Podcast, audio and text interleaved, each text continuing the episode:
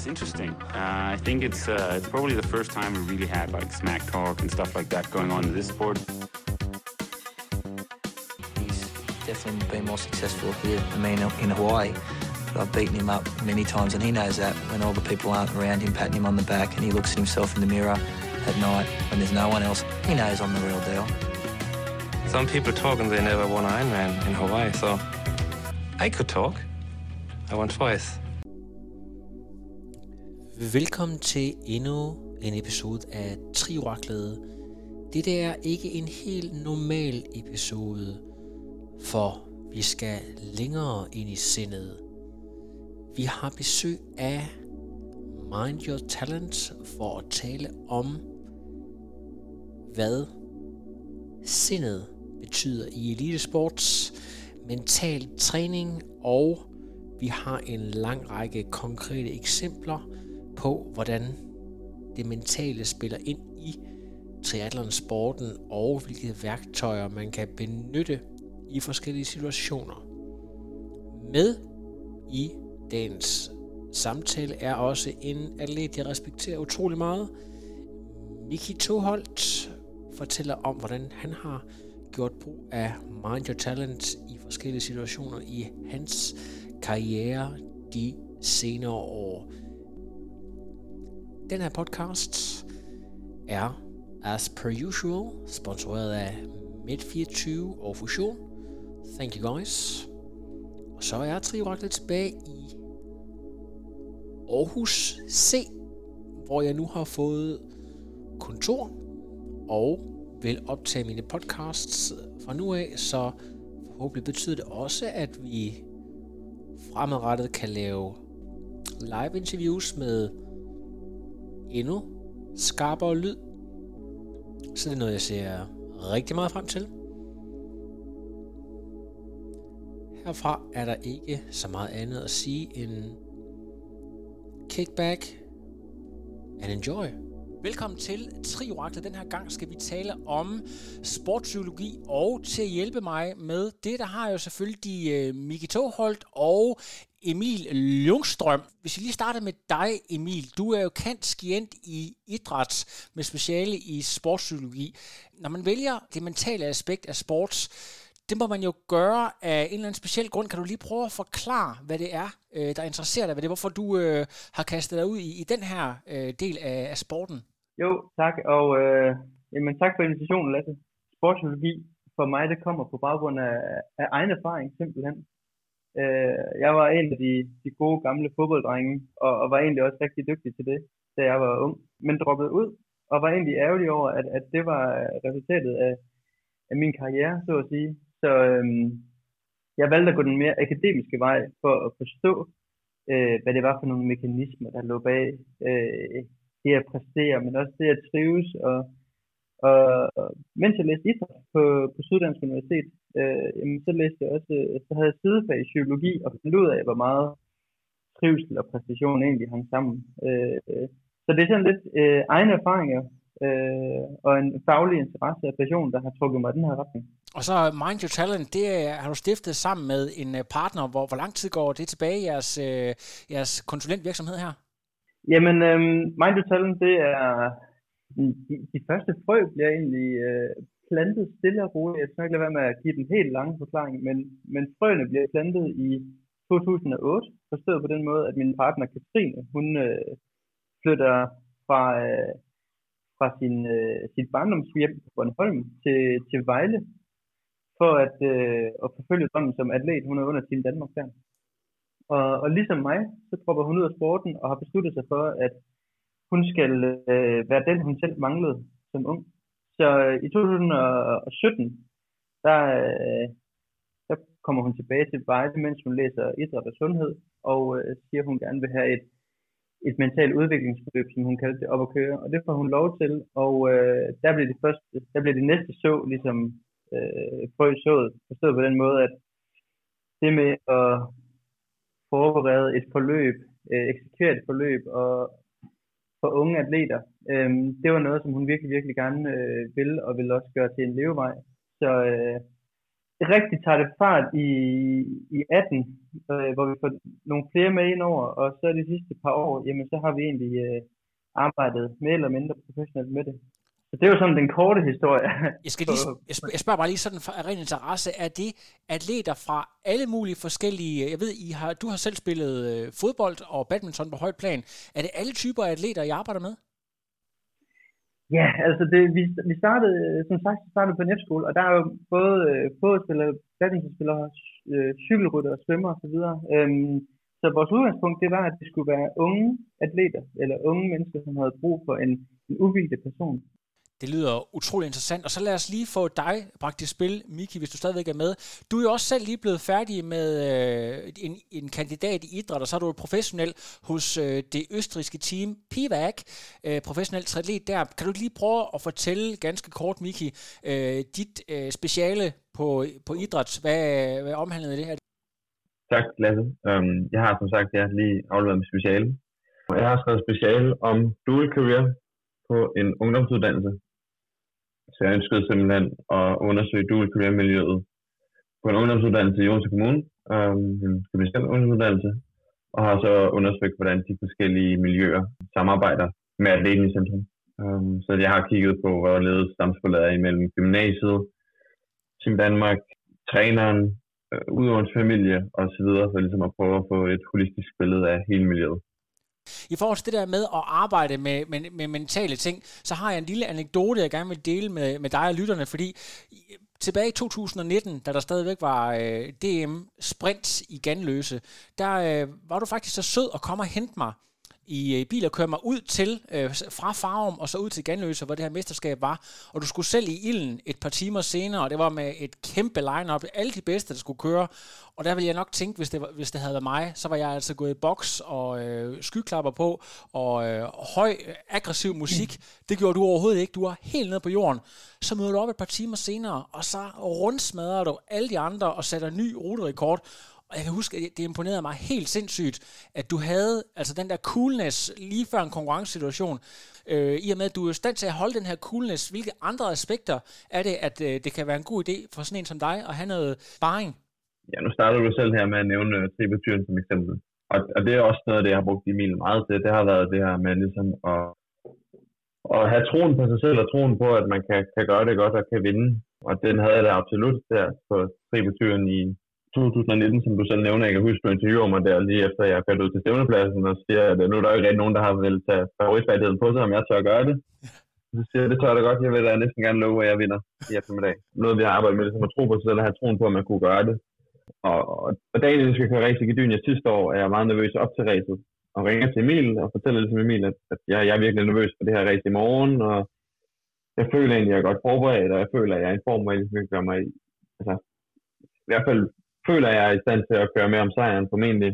Og ringe til ham og fortæller Emil, at, at jeg er altså nervøs, og måske begyndt at tvivle lidt på mig selv. Og, og Emil og jeg, vi har så siden vi, Emil og jeg har læst idræt sammen, også det der, vi kender hinanden fra øhm, oprindeligt. Og ja, vi har sådan en, en 80-20 ting, vi startede lidt som en joke, men som egentlig, i hvert fald for mig, er gået hen og blevet relativt seriøst, noget jeg tænker over også, når jeg gør konkurrence. Det er gå ud på, at, øh, at udseende er 80 procent, øhm, og de sidste 20 procent er så resten. Ja. Og det der med udseende af 80%, den er så blevet modereret lidt til, at, at attitude måske også er en stor del af det. Um, så for mig, der dagen inden konkurrence, kom det meget til også, i hvert fald ud til at handle om bare at skulle, ligesom, skulle udvise overskud og troen på mig selv. Um, og jeg kan huske, at efter jeg havde snakket med Emil, så var der pludselig, altså der var en helt anden ro om, altså jeg, jeg havde så meget mere ro på, og så meget mere tro på mig selv. Jeg endte med at sove øh, kanon godt, kan jeg huske. Det var noget, det jeg var allermest bange for, det var, det ville gå over min nattesøvn, fordi jeg var så nervøs. Men jeg endte med at have en helt anden ro og en helt anden afslappet i kroppen omkring det. Det er en af de punkter. Altså Emil og jeg har arbejdet med alle mulige forskellige ting, men, men det der er, er en af de ting, vi har Det er super interessant. Med. Kommer de lyserøde øh, sokker også ind i spillet her, i forhold til det der med udseende og attitude? jamen præcis, det er jo også sådan en ting der. Ja. Altså, at, at, at jamen, en tro og en selvtillid på det hele tiden, og der kan en del af det godt være, at man ligesom udstråler noget også. Altså det kan jo nu har jeg hørt om nogen også, til, dengang jeg var elitesvømmer, der gik hen, og så spyttede de andre spande. Man har sådan en spand stående nede foran med vand, man lige kan plads i hovedet, eller sådan lidt eller andet. For ligesom at syge de andre inde. Og det er jo på en eller anden måde sådan en, en, en ting også, altså at, at afspejle noget ud af til, for ligesom at gøre de andre usikre og udvise. Prøv at se, jeg er fandme the shit, altså for bare at gøre dem altså, usikre og sige, okay, ham der, han ser med med trimmet, eller hakket ud, eller klar ud, altså. Ja, det, jeg, jeg, kan, jeg kan levende forestille mig det. Jeg synes, det er super interessant. Hvis vi lige prøver at, at skue hele... Nu har vi sådan fået en, en, en introduktion af jer begge to, og, og tager øh, sådan den mentale coaching, hele det her aspekt ind i endurance sport. Og noget af det første, jeg kan huske, det er øh, dengang, hvor Team CSC, de tilbage i øh, start til midt nullerne, de havde jo øh, BS med inden og skulle være den her coach for de her cykelryttere, og det var jo fuldstændig revolutionerende. Det var aldrig nogen, der havde hørt om før. Emil, kan du prøve at fortælle lidt om, hvornår øh, mental coaching egentlig vinder indpas i endurance sport? Fordi at vi går jo rigtig meget op i optimering i alle ender og kanter med dimser og vores kost og så videre, men, men, men, men den mentale del ser ud som om, at det, det er kommet relativt sent. Er, er det korrekt forstået? Mental træning og, og sportspsykologi, den, den har egentlig en, en relativt lang forskningsmæssig øh, historie. Det vil sige, tilbage i 85 ser vi nogle af de første resultater, som også gør sig gældende i, i, øh, i dansk, eller i hvert fald i international kontekst, men det er et område, vi de seneste 10-15 år i hvert fald øh, er blevet meget mere øh, bevidste på, og forstået på den måde, at i kraft af forskningen på området, det er jo derfra, det kommer, det er videnskab, og det er også ligesom, at I ved, som atleter, jamen jeg skal spise det og det, jeg skal sove det og det, jeg skal træne det og det, for at det bliver den optimale position, jamen så har videnskaben også øh, haft nogle år til ligesom at afdække, jamen, hvad, hvordan præsterer vi bedst muligt? Hvad er det for nogle sportspsykologiske mekanismer? Så for at give eller et nærmere bestemt årstal, jamen så, så passer det nok egentlig meget godt med, med BS og CSC der. Og de var jo noget revolutionerende, og det var også fedt at se på, på, øh, på tv-skærmen, hvordan at, at han kastede dem ud i nye situationer. Øh, men der er også langt fra, øh, og, at hoppe i en, i en båd i, i koldt vejr til ligesom at skulle præstere som et hold på, på cykelruten. Øh, men ja, altså man kan sige noget af det, som, som gør sig gældende, det er i hvert fald, at, at der i dansk kontekst er meget fokus på det med, at talentudvikling og talentudviklingsstrategier skal være bæredygtige, og, og der skal ligesom være en helhedsforståelse omkring både de unge mennesker, øh, som vi har med at gøre, men også øh, miljøet i sig selv at det kan, det kan holde til øh, at være procesorienteret og ikke mod resultater hele tiden. En bæredygtig talentudviklingsstrategi, og så øh, en masse, eller et stort fokus på, på kultur og miljøet, og det tror jeg også, at Michael kan snakke mere om i forhold til, at, at der, jeg har været rigtig positiv øh, i forhold til at høre, hvordan de gør i Team 3 i SBU, og sætte op et fordrende endda til en kultur, hvor der er en stor grad af vidensdeling, altså der er nogen, nu kalder vi dem novice eller eksperter, men så er der nogen, der træner med Miki, som ikke er lige så erfarne som ham. Så lærer de af ham og ser, hvad han gør, og omvendt så lærer Miki også eksempelvis øh, at lære fra sig, at lære at formidle den viden, han har. Og på den måde, så sker der en masse øh, brugbar videnstilling om et miljø, som virkelig porter til åbenhed og og, og det kan godt være, at det kommer lidt ud af en tangent i forhold til den rene sportspsykologi, men, men det skal ikke underkendes, at, at trivselen og, og glæden ved det er at møde op til træningen, det har så stor betydning for, øh, hvordan man så præsterer i sidste ende.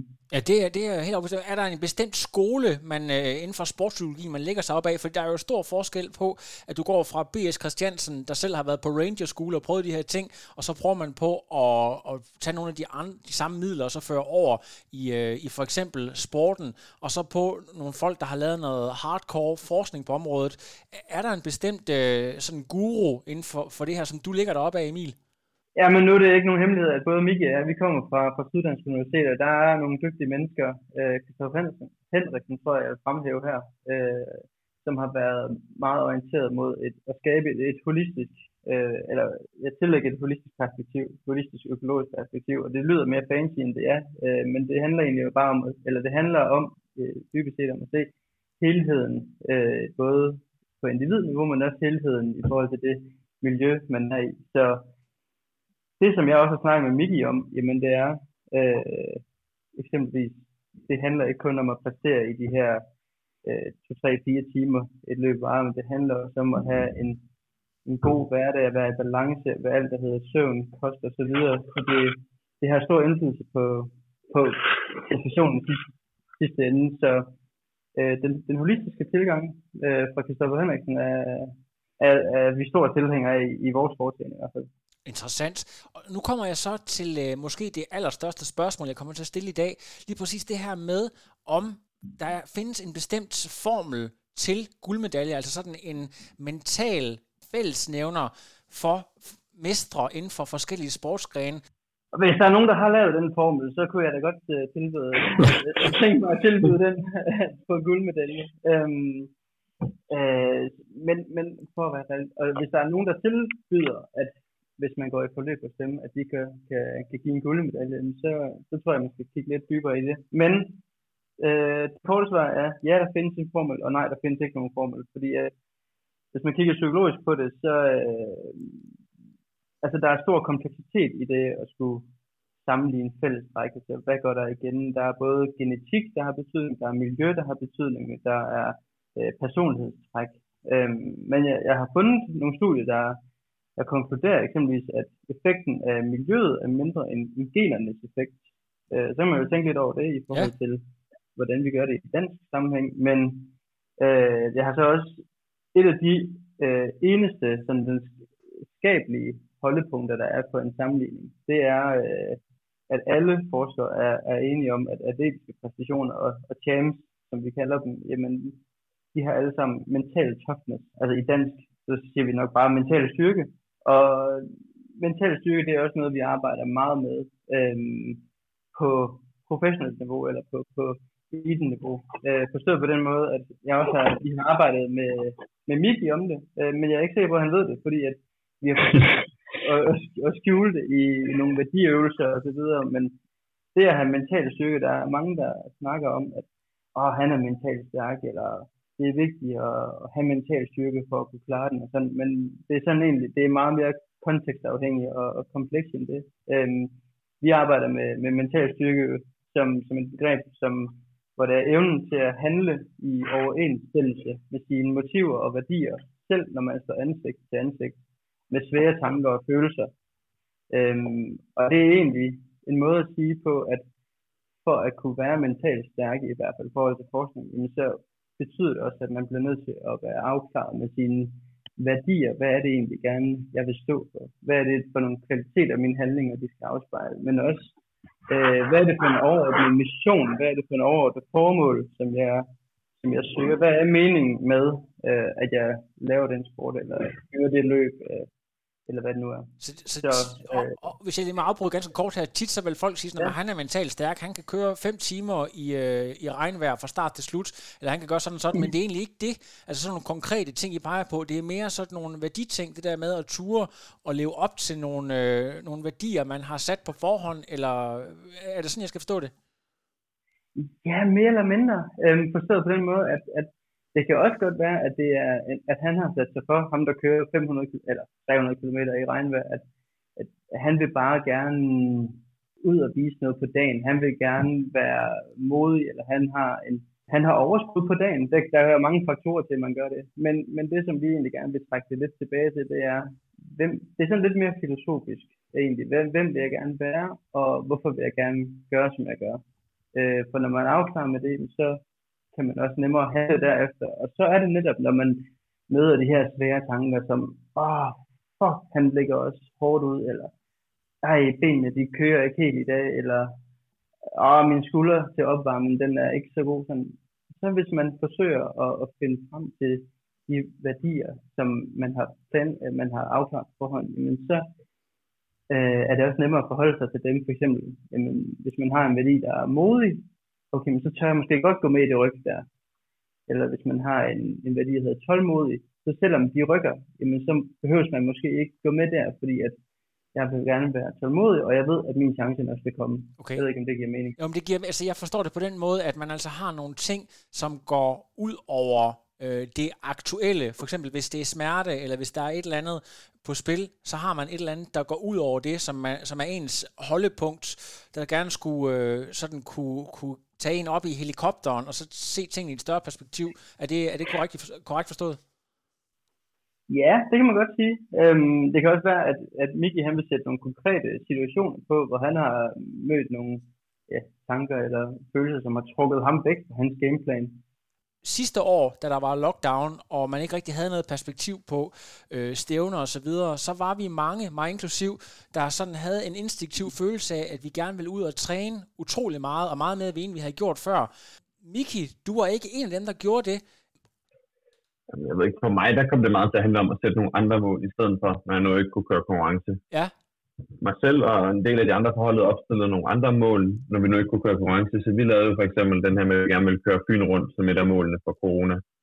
Så det gjorde vi, så havde jeg et mål om, at jeg gerne ville ud og, og køre en, en hurtig tid ud på Katteminde-runden, um, øhm, som, en, som en form for konkurrence.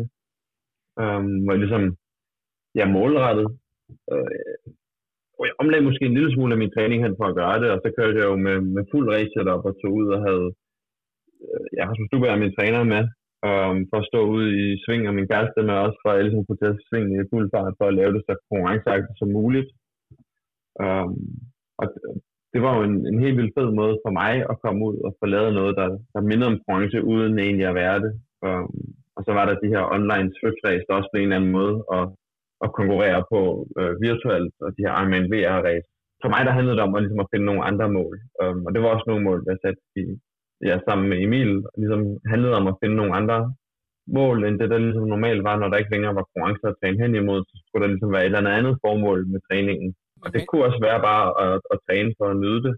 Men er det korrekt ja. forstået, at du, at du er ikke sådan en, der tog ud og, sådan, og afveg sindssygt meget fra din øh, faste rutine? Det der med, at så, øh, så cykler vi bare 1000 km om ugen i stedet for, øh, eller gør et eller andet. Altså, du, du, havde, du fik nogle andre mål og gjorde nogle andre ting, men, men det var ikke fordi, at din daglige træning ændrede sig sindssygt meget. Er det ikke korrekt forstået?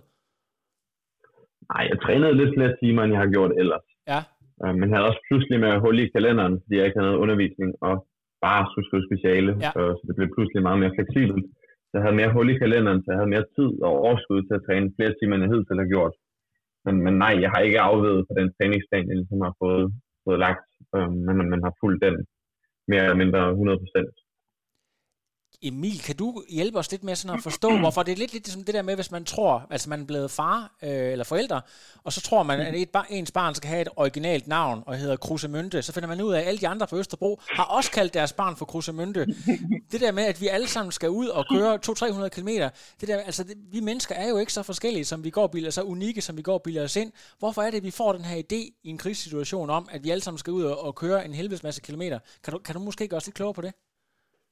jeg kan forsøge, jeg kan i hvert fald ikke øh, hjælpe med, med navngivningen så meget. Nej. Men, øh, men jo, altså corona har været og er svær for os alle, og, det, og, det, og nogen reagerer på den nye øh, tid, hvis man kan kalde det det, som en mulighed for forbedringer, og om så kan man lige justere det eller optimere det. Og andre ser det som en mere udfordrende, uoverskuelig ting, for hvad skal man nu med al den tid, og nu er der ikke nogen race og så videre. Øhm, så der er sådan, det jeg sådan også hører hos Miki, det er, og også noget af det, vi har snakket om, det skal ikke være nogen hemmelighed, det er, øh, han nævner det her med nye mål. Øh, og det deler jeg sådan lidt op i, øh, i det, der hedder kompetence, mening og, og autonomi. Og det er sådan, øh, det er inden for en psykologisk motivationsteori, der hedder selvbestemmelsesteorien, øh, som netop bygger på de tre grundlæggende behov for autonomi øh, og samhørighed, øh, og kompetence. Øh, og det med, at han siger, jamen, så finder man nye mål med en rute på Strava eller så videre. Så når man ikke kan race, jamen, så skal man så har man behov for at vise sin kompetence på anden måde, og det kan så være igennem øh, ja, de nye ruter her.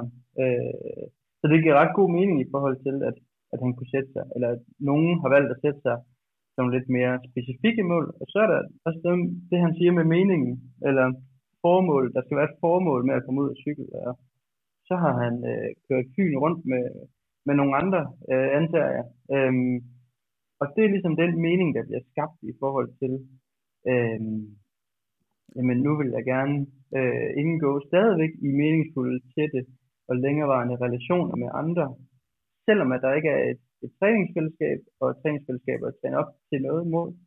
Men så er jeg sammen med de her mennesker på en anden måde. Øhm, så det er lidt sådan en, en tredelt raket, øh, og så er der også, altså for mange, øh, det er ikke bare atleter, men atleter generelt, men så er der en mulig følelse af tab af identitet og motivation, fordi at, gud, hvis jeg ikke, øh, kan træne, eller hvis jeg ikke kan konkurrence, eller hvis jeg ikke kan komme til VM eller OL, eller hvad det nu er, jamen hvem er jeg så? Hvem ja. er jeg, hvis jeg ikke er, triatlet? Og hvad er meningen overhovedet med træningen, hvis jeg ikke kan konkurrere? Ja, det er præcis. Så det, det er noget med også at, at ja, altså der, der er mange faktorer i det igen, men at have tålmodighed og vise øh, overskud og få et overblik over situationen. Og grundlæggende så acceptere, at jamen, lige nu så øh, bliver jeg frustreret, eller lige nu så kommer der bekymringer. Øh, men det er helt naturligt, fordi vi er i en unaturlig øh, situation.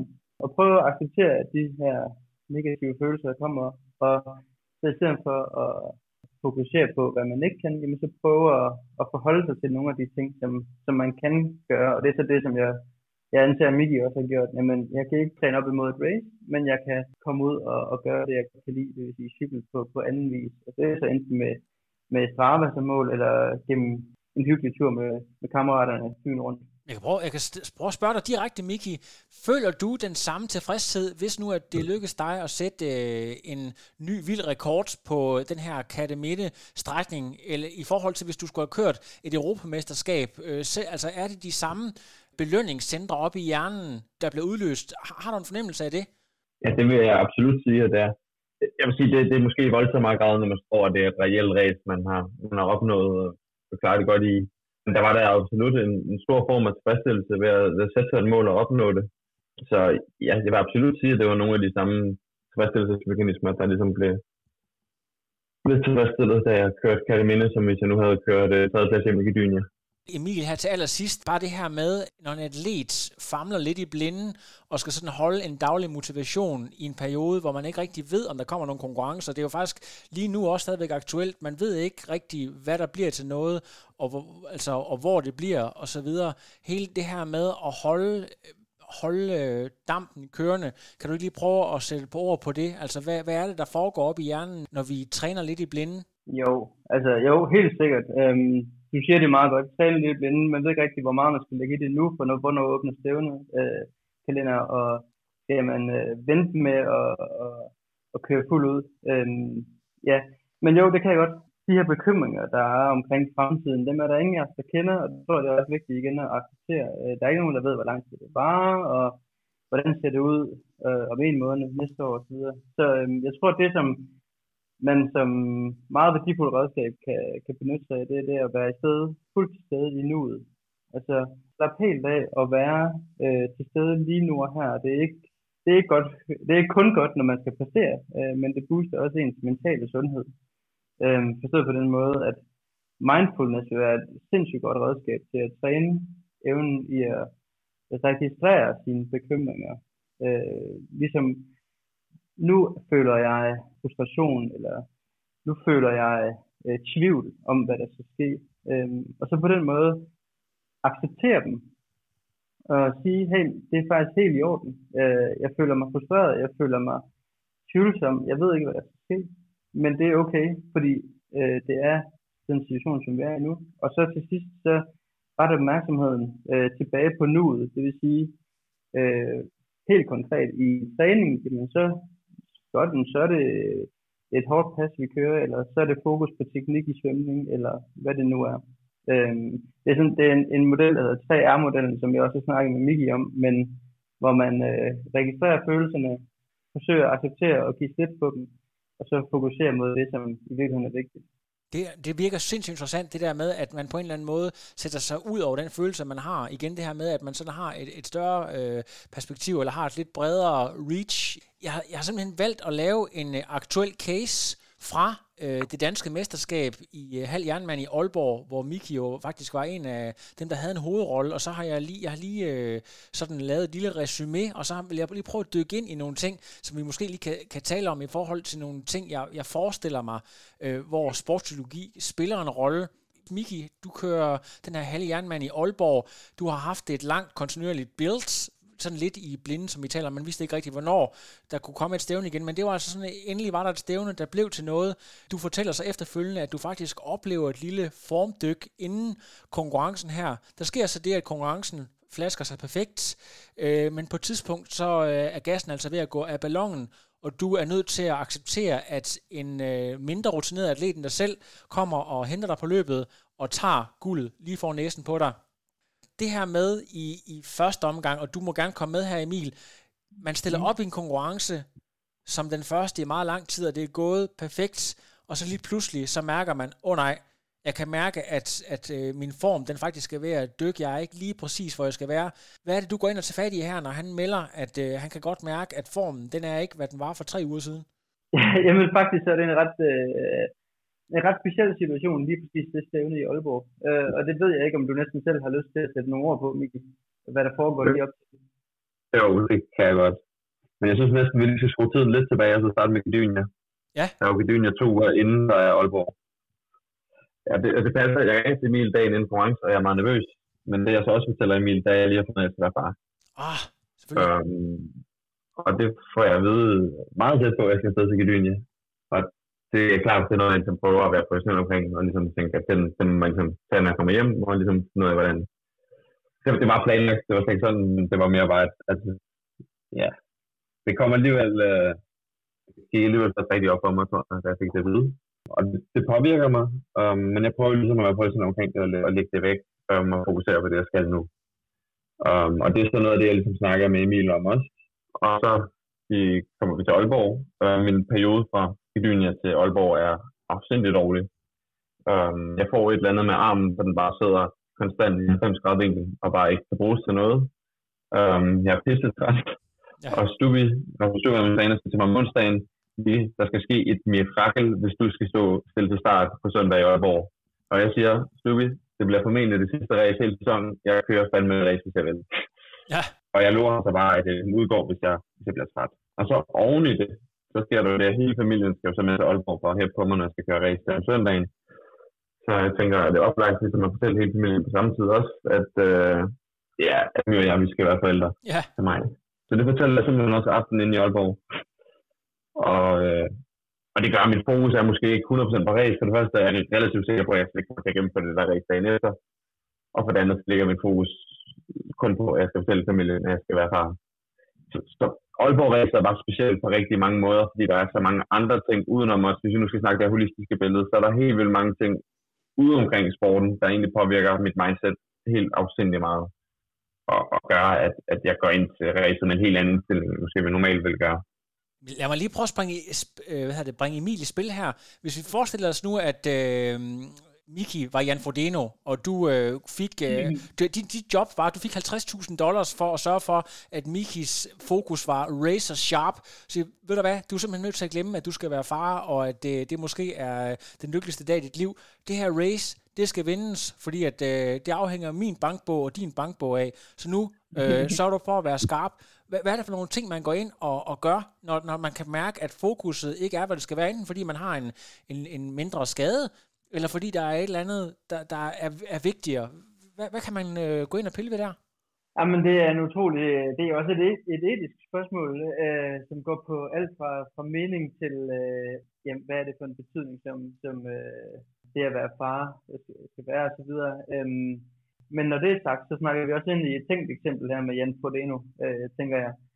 Så øh, vi arbejder med, med det, som der hedder det mentale hjul, øh, som simpelthen er et, en, en model, som indeholder det, som øh, mental træning er i sin, i sin kontekst. Øh, og inde i midten af det, så er der spørgsmål, der hedder, hvordan vil jeg være som atlet? Hvordan vil Jan i det her tilfælde være som atlet? Og der udenom, der er der parametre som koncentration, målsætning, øh, indre dialog, stresshåndtering, gameplan, visualisering som eksempler. Og øh, mental træning er jo ikke et quick fix, så man kan ikke bare gå ind og sige, jamen, så skal du bare gøre sådan og sådan og sådan, men det skal være indlejret og give mening for, for den enkelte. Men det vil være sådan noget med øh, øh, at tage fat i den, i den indre dialog, øh, når der kommer nogle forstyrrende tanker, eller nogle tanker, der forsøger at sige, ah, jamen du skal også huske på den skade der, eller pas nu på ikke at give den for meget plads, og slap af op ad bakke, eller hvad med at stå op i pedalerne, og så videre. Øh, og så gå, det lyder måske lidt fokus fokus, men gå, gå i dialog med sine tanker. Må, jeg- må jeg afbryde sådan fra amerikanske film, der kender ja. vi sikkert det med bokser, der sidder med sådan høretelefoner på, og hører øh, coachen, der har indtalt øh, nogle fokuspunkter. kan, kan det være et eksempel fra den virkelige verden? Det kan, det kan sagtens være et eksempel, ja. Øhm, det, det, det kunne det sagtens. Det handler om at, at finde tilbage til fokus, øh, så at sige, og, og fokusere på nuet. Øhm, tilbage til det med, med at være i nuet, og være til stede, og, øh, og kan handle efter de værdier, man har sat sig på forhånd. Ja. Øhm, og der vil visualisering vil også være et rigtig godt redskab til det. Altså se øh, mentalt frem i fremtiden. Ja. Øh, opleve, øh, opleve det før det er sket. Øh, få kroppen og hjernen til at forestille sig, at situationen er sket, før den overhovedet er sket. På den måde vil den også være mere tilbøjelig til at, til at genkende, hvis der kommer en situation, og, og dermed også øh, så er man mere forberedt, eller bedre forberedt til, øh, til enten uforudsete, men øh, uforudsete problemer, men også hvis det kommer til at gå rigtig godt, så har man også større tro på, at, at det kommer til at lykkes. Så det vil være en af, en af de, de rigtig fornemme øh, hvad skal man sige, redskaber. Fantastisk. Næste situation, vi lige skal vende, det er øh, altså tingene de flasker sig for Miki. Øh, nogle af de øh, sådan, øh, andre forhåndsfavoritter er udgået. Miki fører racet og kan vinde det danske mesterskaber.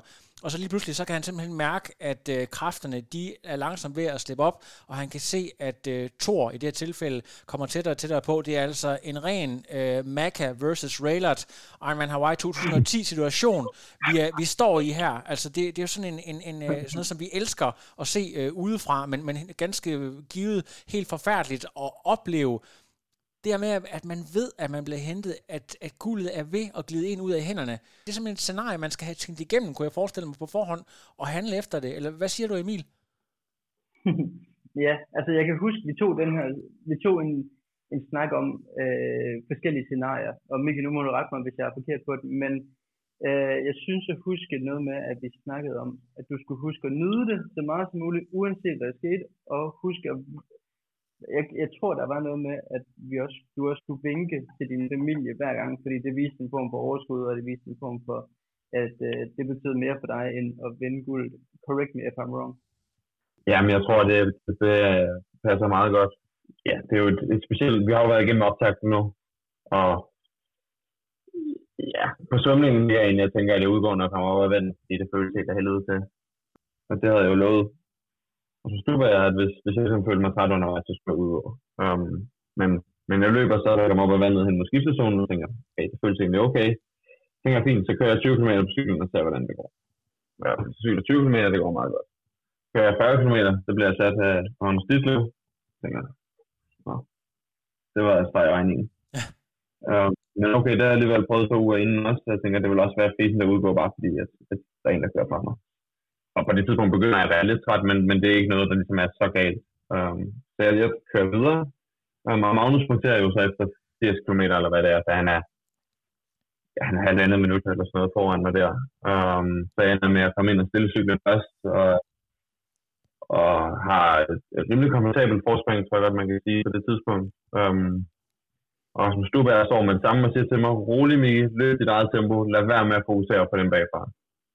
Og den kører ligesom bare igen og igen og igen ind i hovedet på mig, samtlige 21 km jeg løber derfra. Det er, løb dit eget, kør dit eget racing, lad være med at tænke på dem, der kommer bagfra.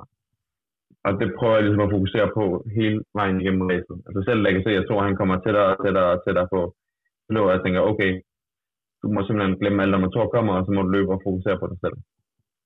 Det, det gør jeg hele vejen. Altså, så gassen går mere og mere ballon, og til sidst der er det meget, meget, meget sølle det jeg løber og leverer. Men men jeg får da kæmpet mig ind til lige præcis en anden plads, hvor man kommer flyvende bagfra også, og der er ikke mange sekunder fra, fra min anden plads til nummer 10, tror jeg, de, det er meget tæt derfra. Um, men, men jeg får da kæmpet mig i mål en, en, en meget hederlig anden plads, hvis i et, et utroligt stærkt felt, for det er måske kun dagen, der mangler. Um, Så du blokerer simpelthen Ja. din, din egne konkur- altså din, dit konkurrenceinstinkt øh, blokerer du øh, med, øh, hvad kan man sige, en, en, et mantra fra, fra din coach.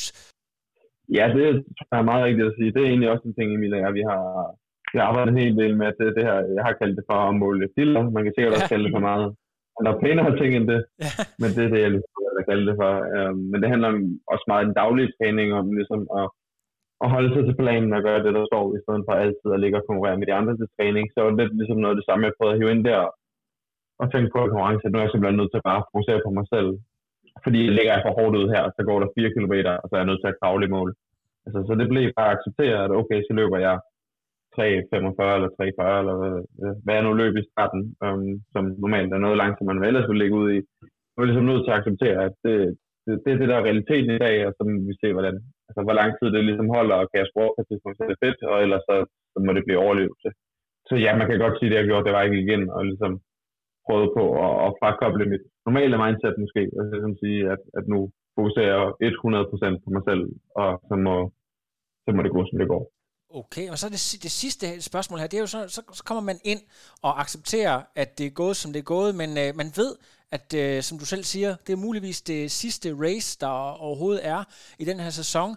Man har tabt til øh, en atlet, som øh, man måske under normale omstændigheder ikke vil tabe til, men der er nogle, øh, nogle realiteter, man er nødt til at forholde sig til. Øh, Emil, du har måske en øh, atlet, der skal, øh, der skal samles lidt op, kan man godt sige, som, som nok ikke øh, er helt tilfreds. Hvad er det, du går ind og, og gør der, når du skal altså sådan med råbe og skrige, det var kraftedeme også for dårligt, eller, eller er du sådan lidt mere øh, ham, der, der, der stryger ham på hårene og, og, og fokuserer på de positive ting? Jamen, øh, jamen, vi har været inde over det. Det, her, det var et specielt løb, men, men noget af det, som jeg egentlig også øh, vil sige lige præcis til det her løb, det var, at øh, vi har arbejdet, Miki og jeg, med, med, med, med gameplan.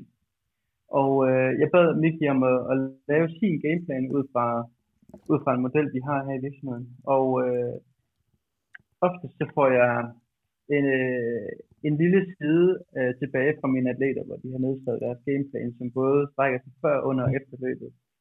Øhm, jeg tror, jeg fik mellem 6 til 8 sider fra Mikkel. Øhm, så det viser, øh, at, at en, en kæmpe stor evne til at reflektere over egne evner, øh, over egne handlinger, men også hvad der er vigtigt for Miki øh, før, under og efter. Øhm, og det tror jeg egentlig også, jeg smider i puljen, fordi at det kan godt være, at han, han tabte til en atlet, som han normalt ikke vil tabe til. Det, det skal jeg ikke gøre mig klog på. Det, det er jeg, der er eksperten på det.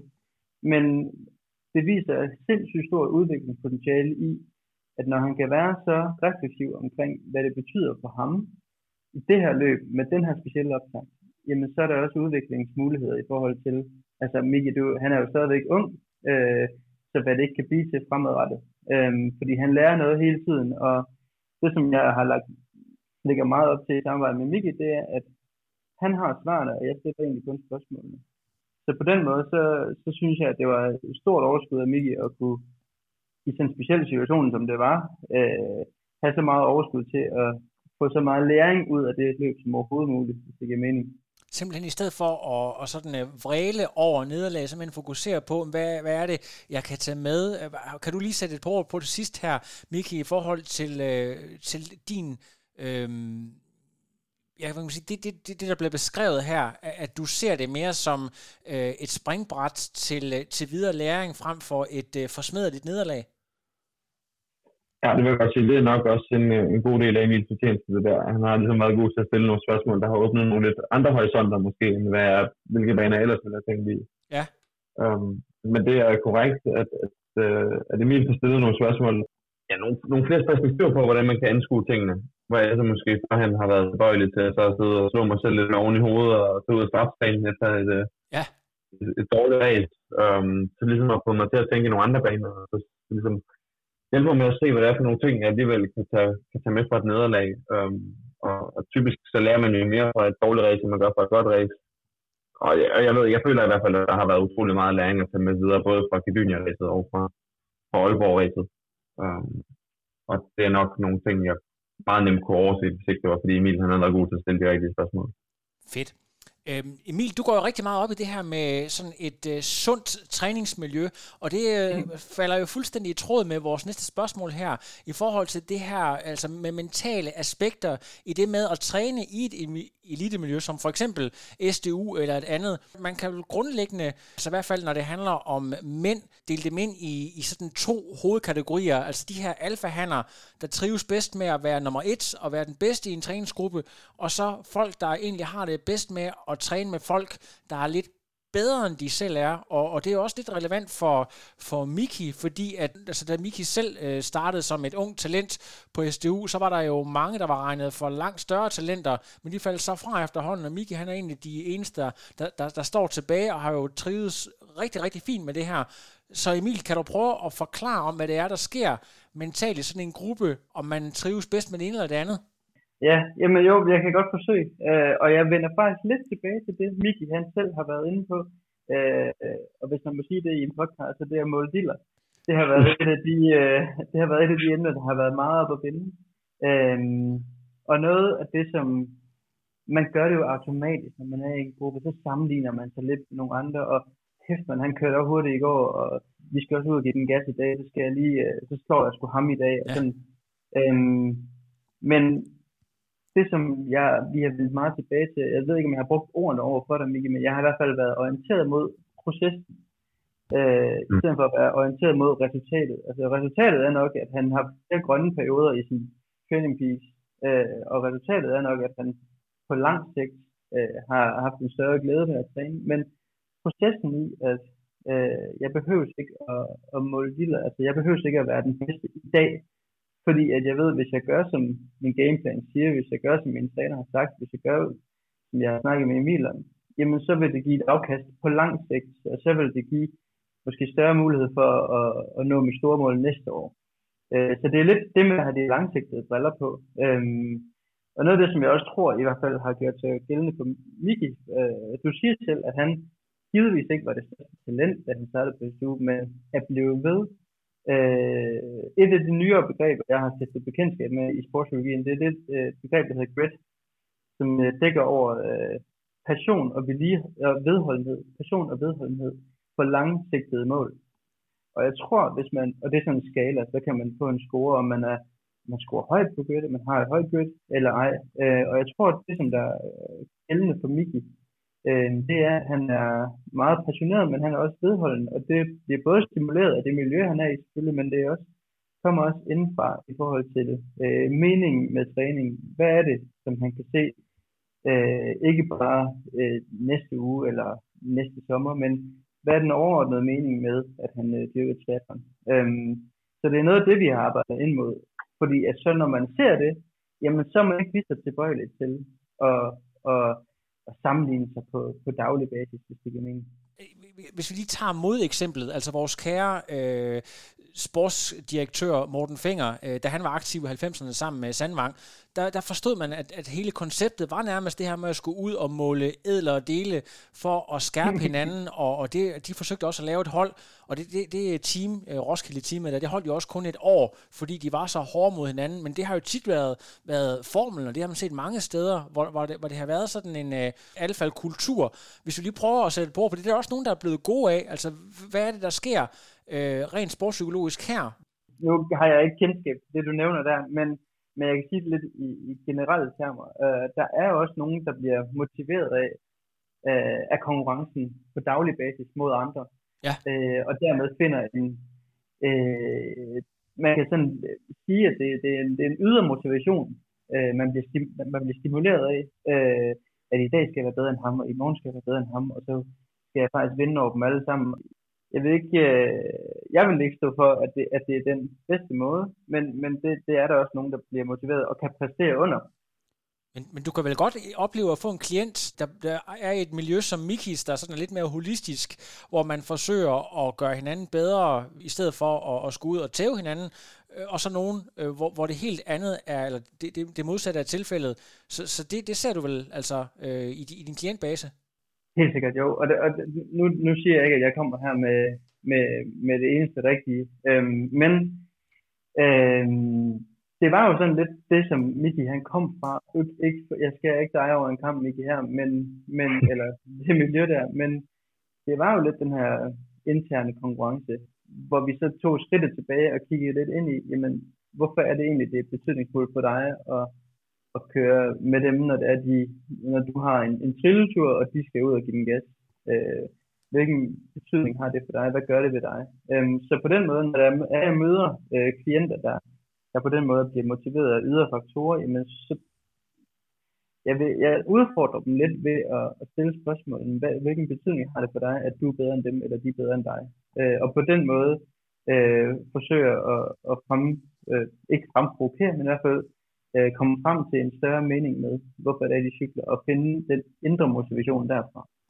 Hvis vi nu tager det her som et udtryk for, når der er lidt for meget testosteron i et lokale, og der er nogen, der gerne vil slå nogle andre, og man skal forsøge det, og dem tingene lidt, så kunne jeg godt tænke mig at spørge sådan den ren hormonelle betydning for sportspsykologi. Og der kan jeg jo så komme med et eksempel fra, fra for eksempel kvindelandsholdet, hvor jeg ved, at øh, da Claus Brun han overtog, så det første han gjorde, det var at simpelthen fyre øh, kaptajnen, altså anføreren for landsholdet, ikke fordi, at hun spillede dårligt, men fordi, at hun var repræsentant for en dårlig kultur.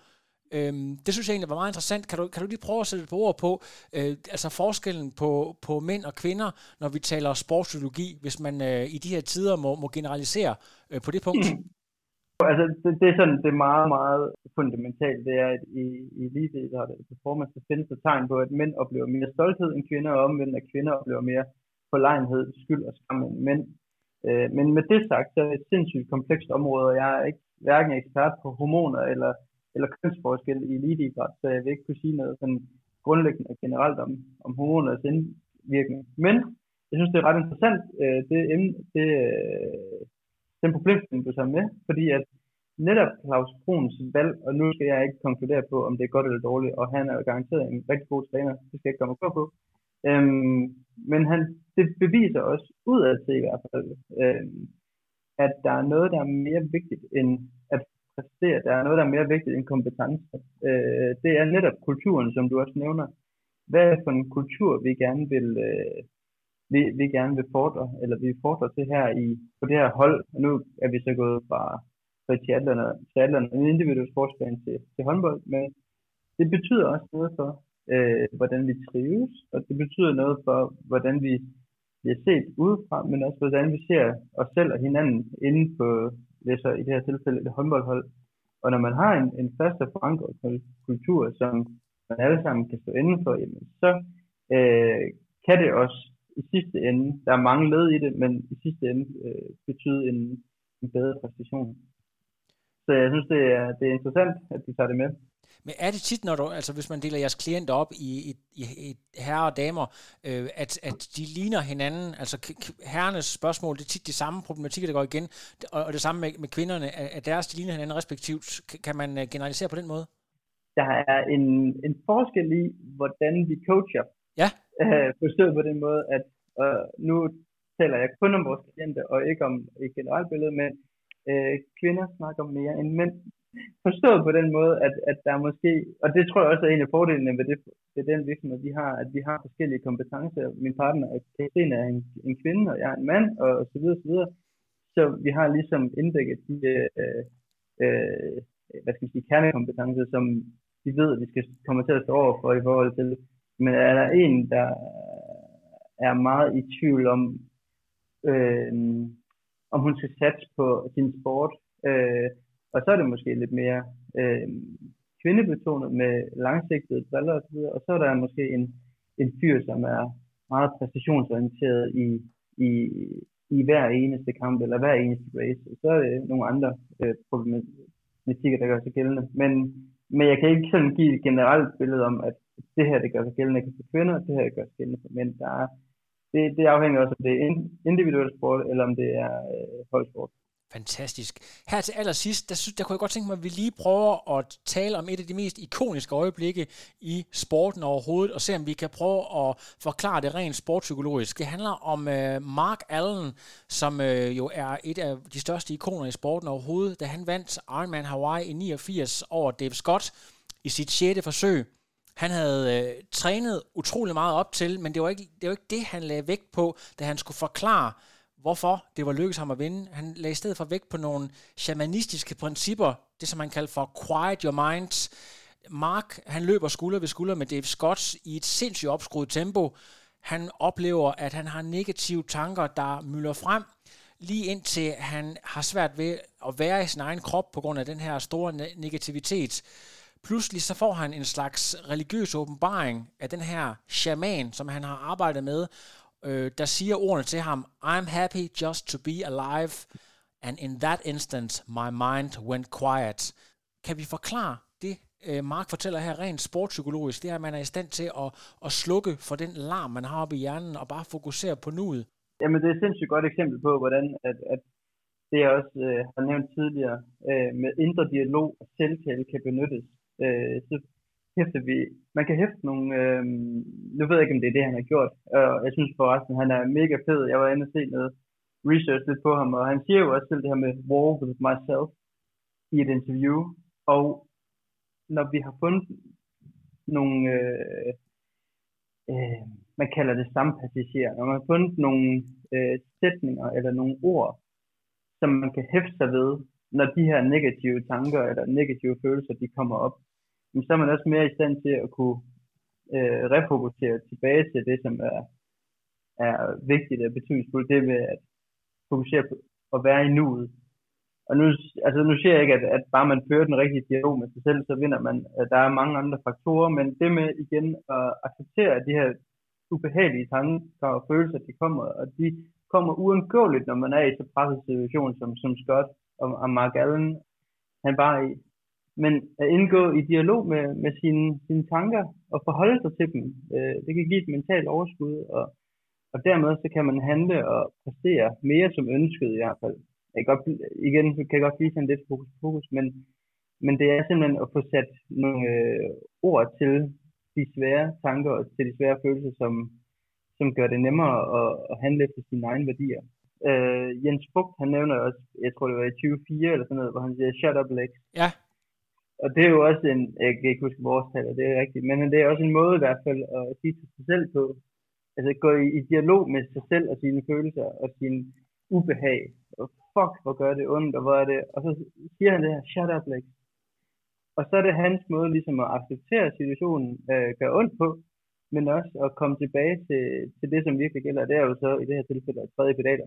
Det med at ture være smerten, øh, acceptere smerten, og hvis man endda bliver lidt mere nysgerrig på, hvad er det for en smerte, jeg mangler, eller jeg mærker, øh, er det en hurtig smerte, er det en hård smerte, og når man så har forholdt sig til den smerte, så har man også øh, større overskud til at, at refokusere og komme tilbage til den øh, handling, som er, som er vigtig, og det er at cykle eller løbe, eller ja, hvad fanden det nu er en sådan helt konkret øh, sportspsykologisk ting, der, som jeg har, jeg kan ikke huske, hvor jeg har læst om det, men jeg synes, det var super interessant.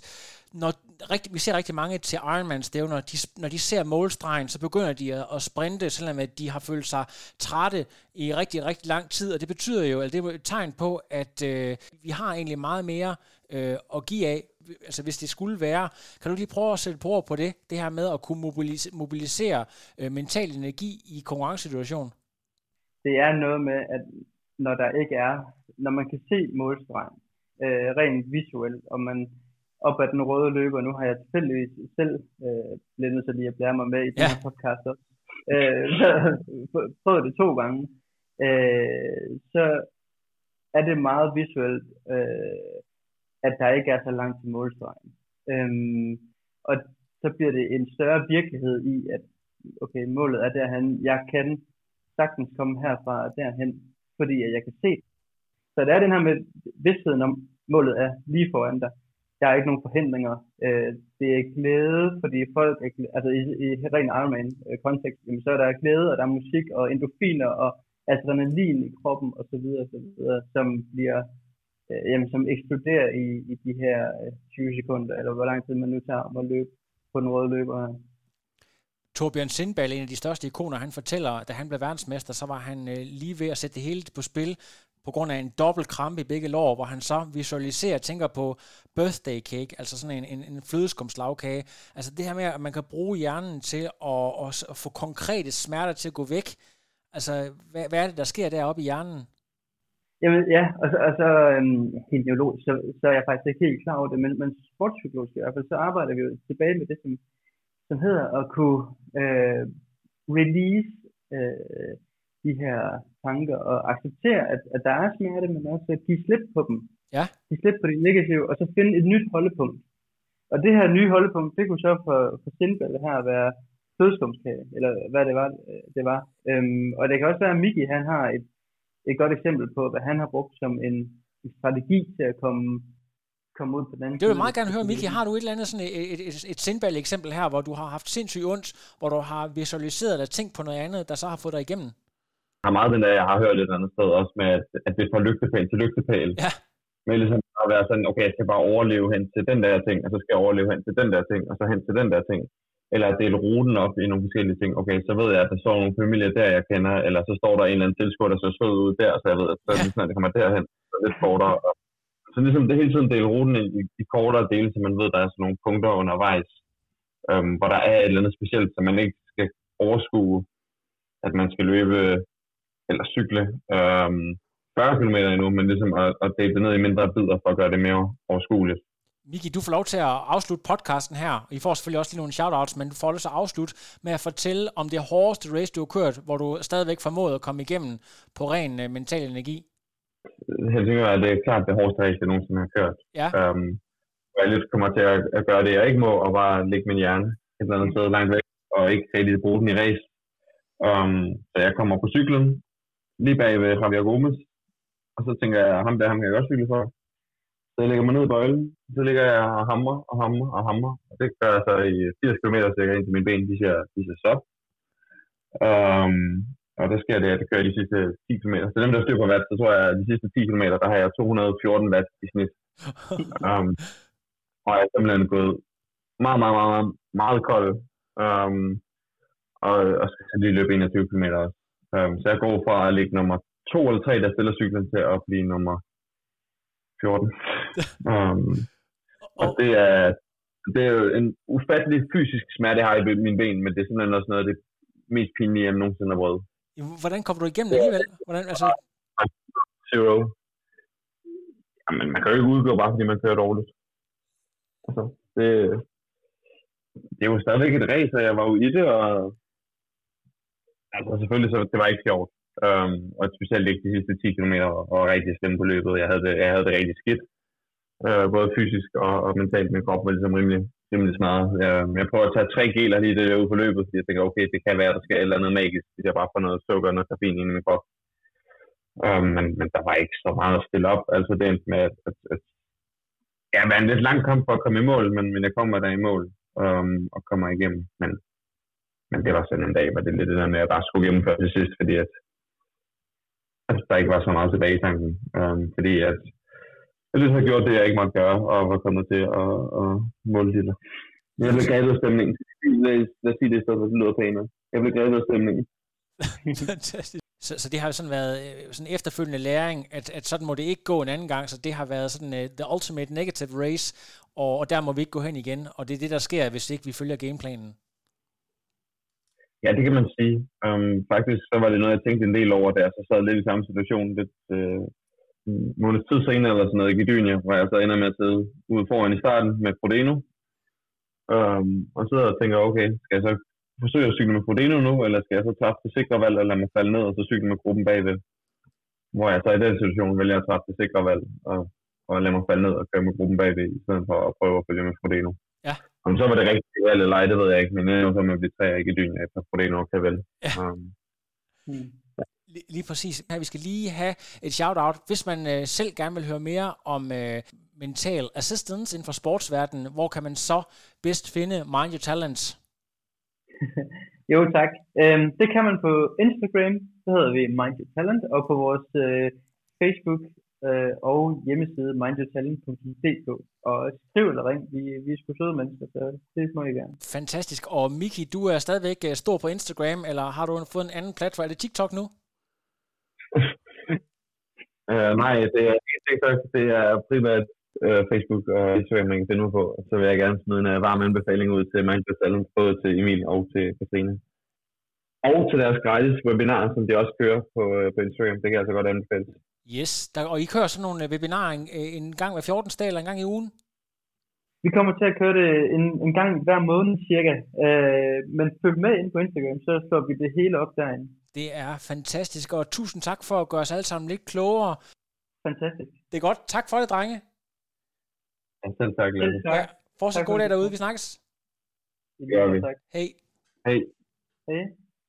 No, I am done. Another. But now it's, I'm done. I have no power.